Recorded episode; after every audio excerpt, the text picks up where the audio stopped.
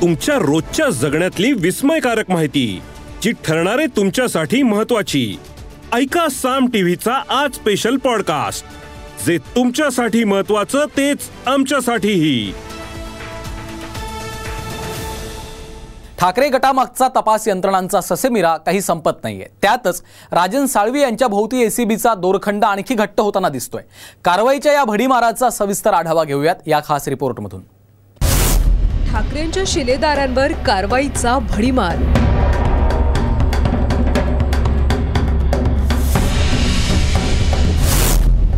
राजन साळवी सुरेश चव्हाण तपास यंत्रणांच्या रडारवर. महापत्रकार परिषदेनंतर महाकारवाईचा धडाका?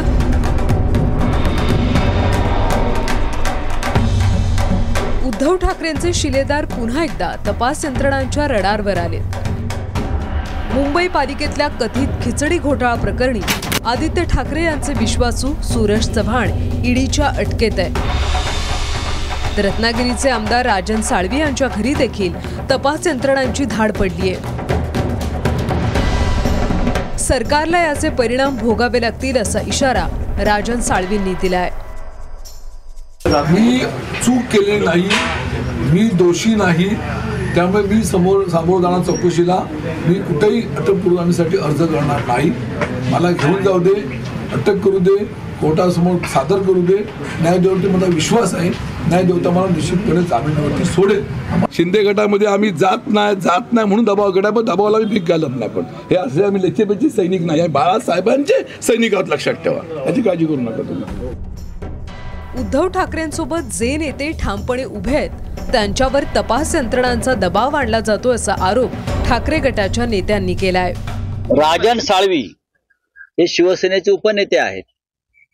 आमदार आहेत अनेक वर्ष. निष्ठेने राहिलेले आहेत. त्यांच्यावर दबाव येतोय. जर तुम्ही आला नाहीत आमच्या बरोबर तर तुमच्यावरती अशा प्रकारच्या धाडी घालू आणि तुम्हाला अटक करू. पण राजन साळवी म्हणाले मला अटक केली तरी चालेल. पण मी शिवसेना सोडणार नाही. गव्हर्नमेंट यंत्रणा नेमक्या त्यांच्या स्वायत्तामध्ये किंवा त्यांच्या अधिकारामध्ये नक्की काम चालू आहे का असं आता लोकांना प्रश्न पडायला लागला आहे ते उपमुख्यमंत्री होतात ते मंत्री महोदय होतात आणि मग जो इतका आवाज उठून बाजार उठवलेला असतो तो नेमका बसतो कसा? त्याचा याचा प्रश्न आजही नागरिकांना पडलेला आहे. आणि नेमक्या फक्त शिवसेनेत जे उद्धव बाळासाहेब ठाकरे यांच्याबरोबर ठामपणे उभे आहेत त्यांच्याच मागे बरोबर यंत्रणा आहेत. रत्नागिरीचे आमदार राजन साळवी यांची आतापर्यंत सहा वेळा एसीबी कार्यालयात चौकशी झाली. पुन्हा चौकशीला येण्यासाठी नकार दिल्यानंतर हे धाड सत्र सुरू झालंय. साळवींकडे उत्पन्नापेक्षा एकशे अठरा टक्के संपत्ती जास्त असल्याचा आरोप आहे. ऑक्टोबर दोन हजार नऊ ते डिसेंबर दोन हजार बावीस दरम्यान साळवींच्या संपत्तीत अचानक वाढ झाली असा एसीबीचा दावा आहे. आरोपी म्हणून राजन साळवी पत्नी अनुजा साळवी आणि मुलगा शुभम साळवींचं नाव आहे. तर आदित्य ठाकरे यांचे निकटवर्तीय सुरेश चव्हाण यांच्यावर खिचडी घोटाळा प्रकरणात कारवाई करण्यात आली आहे. कोरोना काळात स्थलांतरित कामगारांना खिचडी देण्याचं कॉन्ट्रॅक्ट बावन्न कंपन्यांना मुंबई महापालिकेनं दिलं होतं. सुरुवातीला चार महिन्यात चार कोटी खिचडी पॅकेट वाटण्यात आले असं मुंबई पालिकेचं म्हणणं आहे. साधारण शंभर कोटींचा घोटाळा झाल्याचा दावा ईडीनं केला आहे निवडणुकीच्या तोंडावर अशा कारवायांची तीव्रता अधिक वाढणार असल्याचा आरोप काँग्रेस नेते अशोक चव्हाण यांनी केला आहे तर तपास यंत्रणा राज्यात आपलं काम करत असल्याचा दावा अजित पवार गटाचे सुनील तटकरे यांनी केला आहे त्यात हे काही नवीनच राहिलेलंच नाही आहे देशामध्ये सर्वत्र या गोष्टी रोज सुरू आहेत. आणि जसं जशा निवडणुका जवळ येतील त्याची ती तीव्रता वाढत जाणार याची आम्हाला जाणीव आहे. त्यामुळे हे नवीन काही देशातल्या राजकारणाने गेल्या चार पाच वर्षात जे वळण घेतलेलं आहे हा लोकशाहीचा निच्चांक आहे. सर्वात जे खालच्या तरा थरावर या गोष्टी देशात सुरू आहे. आणि विशेषतः निवडणुकीच्या तोंडावर या गोष्टी याच्यापेक्षा अधिक वाढतील हे चित्र आहे.